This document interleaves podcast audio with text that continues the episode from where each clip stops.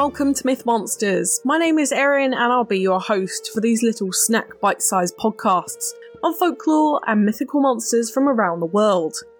These podcasts focus on the actual cryptids, folklore, and mythic monsters from global mythology, rather than focusing on the full stories of heroes and their big adventures.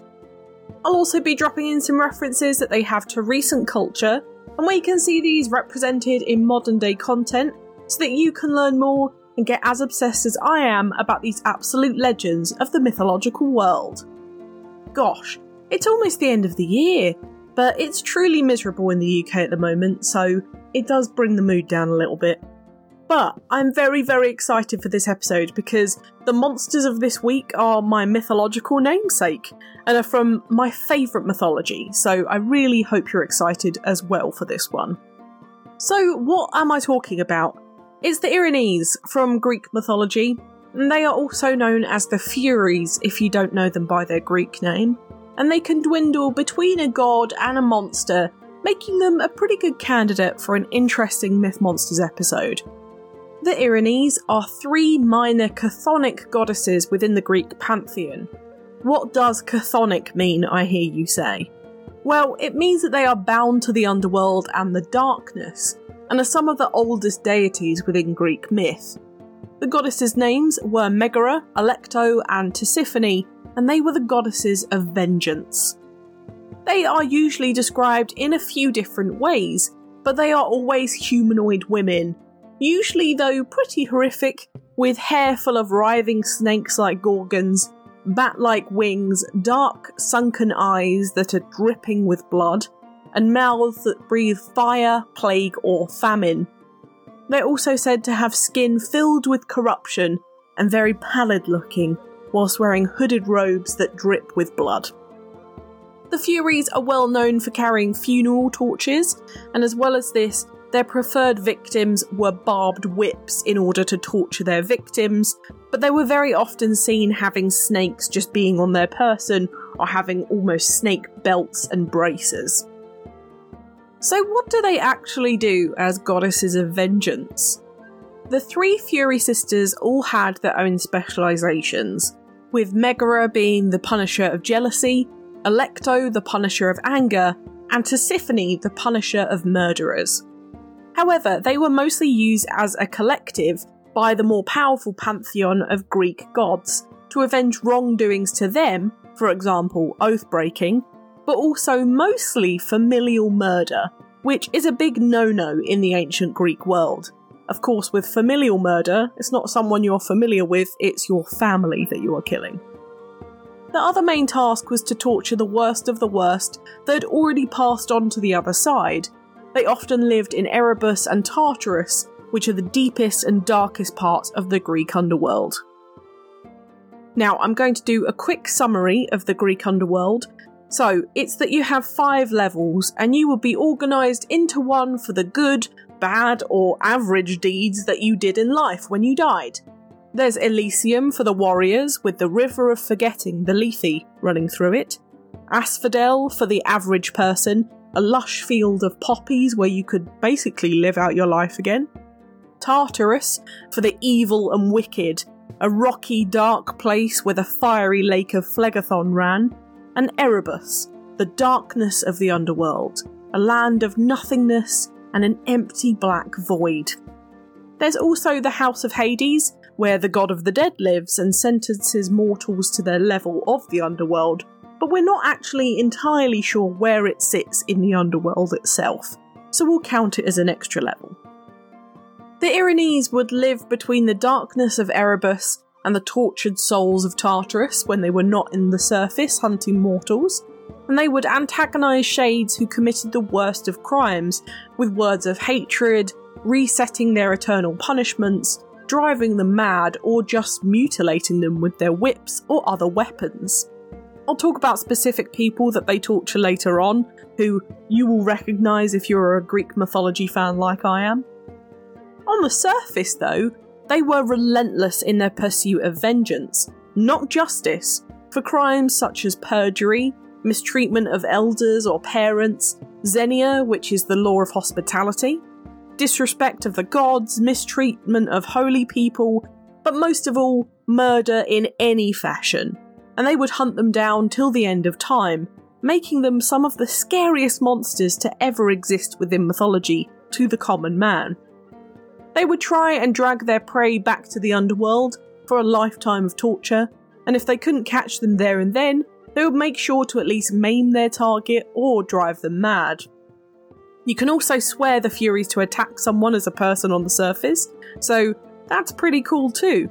But if you are found to be incorrect or just lying about them, they'll take you instead. They would also be able to invoke curses and plague and prevent people from learning too much about the future, as well as taking away a person's reason, fertility, or power, or making them blind or mad. Probably the question you're thinking is are they evil then? Not really. Whilst there is a certain darkness to the chthonic gods, they were created to do a job. The Erinyes were formed from the blood spilt from the death of the Titan Uranus when he was castrated by his son Kronos, which, if you know anything about Greek mythology and how the whole Greek world formed, they were the original gods. When the blood hit the sea, the Erinyes sprung forth from their mother, the Earth Titan Gaia, who was actually the personification of Earth. And alongside the Erinyes sprung the Meliae, the tree nymphs, and the goddess Aphrodite, who formed separately from the sea foam from the genitals being cast into the sea, rather than the blood itself, therefore relating her to sexual organs and love and lust. They were born from pure violence, but sometimes it's told that they were born from the dark by the chthonic goddess Nyx, goddess of the dark, and Erebus themselves, which, if you remember, I said as a location in the underworld before, but it's actually as Gaia is the personification of dark, and so is technically a living primordial being and possibly one of the oldest being alive, one of the first sprung from primordial chaos like his sister, Nyx. Yeah, unfortunately, incest is a real big thing in Greek mythology. But either way, the sister goddesses were born from either god bloodshed or the embodiment of darkness combined, so you can certainly see why they are perceived as evil, but realistically, they are just a necessary evil into the world to avenge the crimes that people have committed, and especially mortals have committed. On to etymology though, we're not entirely sure what Erinyes actually means in ancient Greek, but it's thought that it comes from the name Eris, who was the goddess of discord, and another one of Nyx's children, and her name very literally means discord in Greek. But there's also another word, orenin, which means to raise, stir, or excite, and this is sometimes thought of as the core within this name too. All three goddesses' names have their own etymology as well, with Megaera meaning jealous rage, Alecto meaning endless anger, and Tisiphone meaning vengeful destruction. One note here that you might be thinking is about Megara, now, this is not the same Megara from the myth of Heracles, they just have a very similar name with a very similar spelling, and she is not Heracles' wife. They are two different characters. There's an extra E in Megaera's name in the Fury side, so that's how you can differentiate the two. We can talk about the English version of the name, which is the Furies. However, it's not massively interesting. That's about all I have to say on it. It means anger. Another Greek name, though, is Eumenides, which means the gracious or kindly ones, which might sound a little bit weird given their reputation. But this was the name that was spoken by mortals, as to call them by their real name was to invoke their attention.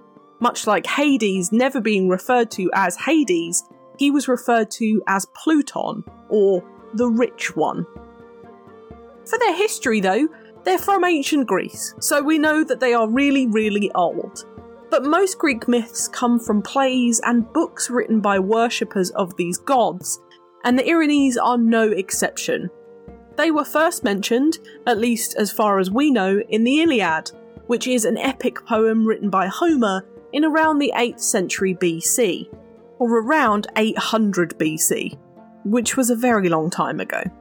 This epic poem gives us most of our information about Greek myths and monsters, but they are mentioned throughout Greek theatre and text, and one of the most famous mentions was Aeschylus, who wrote about the tragic hero Orestes. I'll give you a summary of this story.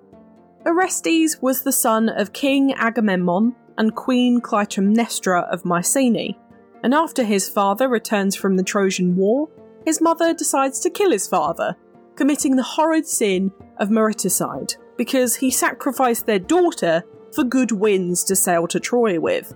Pretty insane, yes. The Erinyes come to hunt for Clytemnestra, but Orestes beats them to it, killing his mother and committing matricide, meaning that the Erinyes turn their vengeance towards him. Orestes is told by Apollo, god of prophecy, that to escape this torture, he must go to Athens to be heard by Athena, goddess of wisdom, in a trial. The Erinyes pitch their case to Athena, but she decides to acquit Orestes, and the Erinyes threaten Athena with torturing the city of Athens and poisoning the ground around it in vengeance. Athena instead gives them new roles as protectors of justice rather than vengeance, and protectors of Athens itself. But she does also threaten them that she could just zap them with one of her dad Zeus's lightning bolts, as she knows where he keeps them. And the Erinyes are then instated as protectors and are then honoured by the people. I won't spoil the rest of Orestes' myth, you can look it up. But another Greek hero that they come into contact with is Oedipus, the blind king of Thebes. After his very tragic life of killing his father, having children with his mother, poking his eyes out, and walking around Europe and the Middle East for years, Oedipus finally finds a place to die in Colonus, which was sacred to the Erinyes. He is told to leave out of fear of him cursing the grounds because Generally, he's pretty cursed, but Oedipus was told in a prophecy that he would die in the Erinyes sacred grounds. The citizens of Colonus very much want to get rid of Oedipus and the curse that he carries with him, and doesn't want to bring on the wrath of the Erinyes. But Oedipus tells his tragic story to them, and in pity, in order to bypass any curse or vengeance by the Erinyes, they make him a citizen, so to welcome him into the land and for him to be able to die in peace. He does eventually die, watched by the Erinyes in their sacred grove, and his children go on to, well, murder themselves, driven by no other than Tisiphone herself. Tisiphone also went on to get another famous hero, Tydeus, to eat the brains of one of his enemies, which led to Athena, his patron, leaving him to die of his injuries in disgust, and led to a very short end to a hero none of us have really heard about. The Erinyes also had a hand in the fall of Troy, because of course they did, everyone did, with Alecto specifically being told by Zeus to prevent the Trojans from entering the Latin territory. This isn't Latin America, this is a Grecian place called Latin. She would disguise herself as various women, trying to convince their husbands to fight against the Trojans, including King Turnus, the king of a local kingdom, who very much figured her out and ended up mocking her, and so she cursed him with constant warmongering blood. She ended up being really frustrated with Zeus's lack of commitment to starting the war without enough strife or blood going on, and so she actually told him she would manage this herself, and the Trojan War was begun by her sister Eris. Lastly, I said I would give you some examples of the souls within Tartarus that they would enjoy torturing. One of these was Sisyphus, the king of Corinth, who cheated death twice, and so was hated by everyone in the underworld, including Hades and even death itself, Thanatos.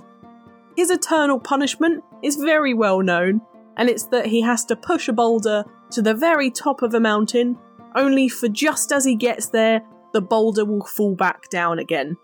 The Erinyes loved this punishment and would very often go to watch his eternal struggle whilst dishing out whippings and throwing insults at him, while sometimes even resetting the punishment so that he'd have to push it all the way up again, only for it to come crashing back down.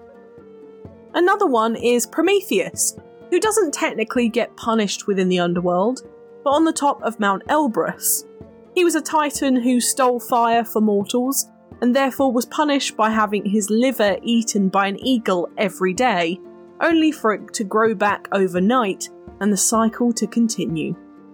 The Erinyes, again, mostly just like to insult and watch Prometheus, but sometimes would throw a whip or two out just to add to the insult. Now, there are no real life comparisons I can make to these monsters, as really the question is are they really monsters? Should I have included them in an episode? Or are they just goddesses who look like them and punish the people who deserve it and commit atrocious acts? That is a question for the ages. But of course, it means that we don't have our usual what could they be section. They are goddesses, so it is tricky and frankly disrespectful to compare them to anything we have on this mortal plane.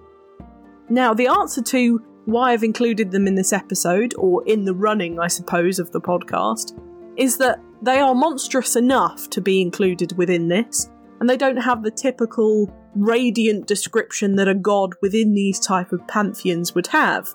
It's not like we're looking at someone like Loki in Norse mythology, where we could realistically describe him as a frost giant, and then talk about all of the deeds that may have led to godly incidences.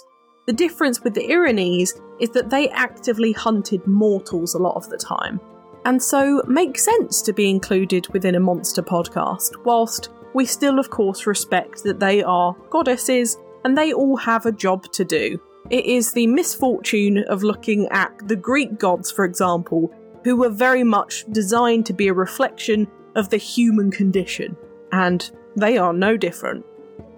In terms of mythical comparison, though, we can bring in some gods that are very similar, such as Eris, who we mentioned, the goddess of discord, who had bat like wings and was also born from this darkness. She was responsible for the entire Trojan War and revelled in humans killing each other, for revenge or not. She is technically their sister in some tellings if you go down the Erebus Nyx parentage. Speaking of which, another is Nemesis, the goddess of hubris and avenger of crime, making her the very good version of the Erinyes. She is another daughter of Nyx and is where the word nemesis comes from in English, but she could definitely be seen as a mirror image of the Erinyes for this. Unrelated to Greek mythology, I can't help but relate them to the four horsemen of the apocalypse. Yes, I know there are only three of them, but I feel like they will be the ones riding in to destroy the human race in the end days, with their wings and whips and breaths of destruction. I can imagine these Cambion like women on horses in the sky, ready to bring us all to justice, or just avenge our forgetting of their pantheon, I suppose. Lastly, I want to talk about some sanctuaries that you can still go and visit today if you wanted to, such as in Athens, they had a temple near the Areopagus, where murderers were trialled and acquitted defendants were expected to leave offerings to them. Another is in Colonus, where Oedipus died, if you remember, and in the centre was a grove that no one was allowed to enter, as it was said to be his hidden resting place that no one outside of Theseus the hero could know.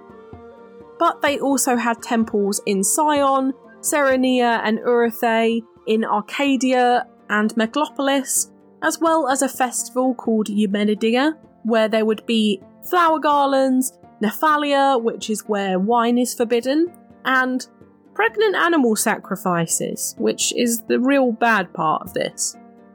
But moving on to modern media, there is so little with these ladies in, so I've put in the best I can, but realistically, not many tropes suit them either, so it's a bit tricky and it might feel a little less than usual today.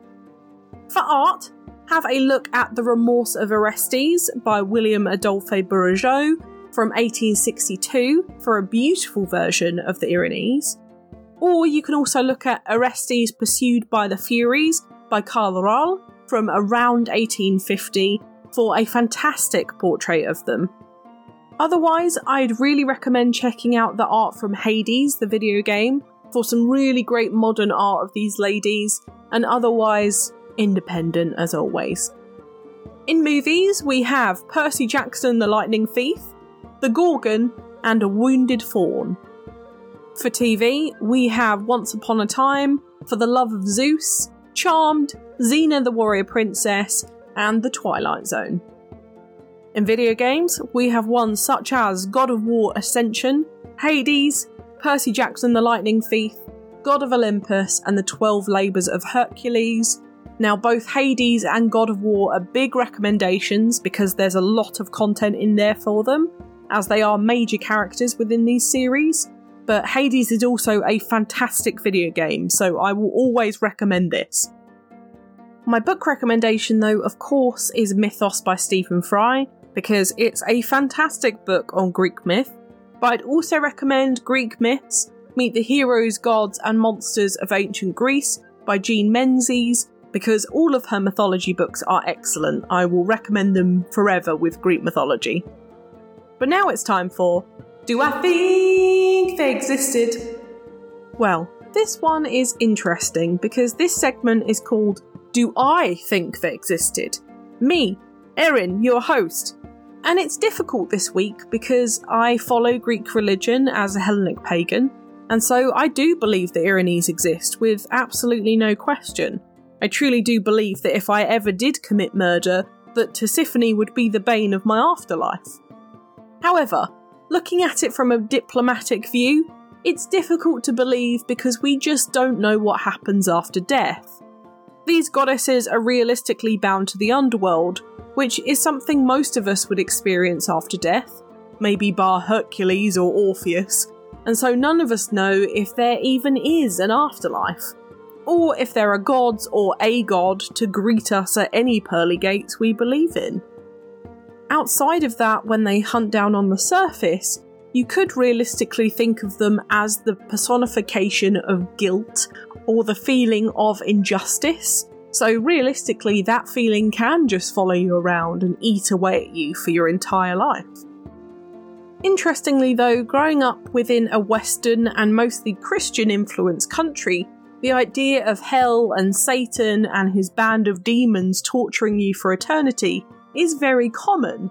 And really, the Furies are just the Greek religion ideal of this, but just for very specific crimes. So, yes, I am slightly biased, but we've never covered a Greek god slash monster before, so it is new ground, but an interesting concept.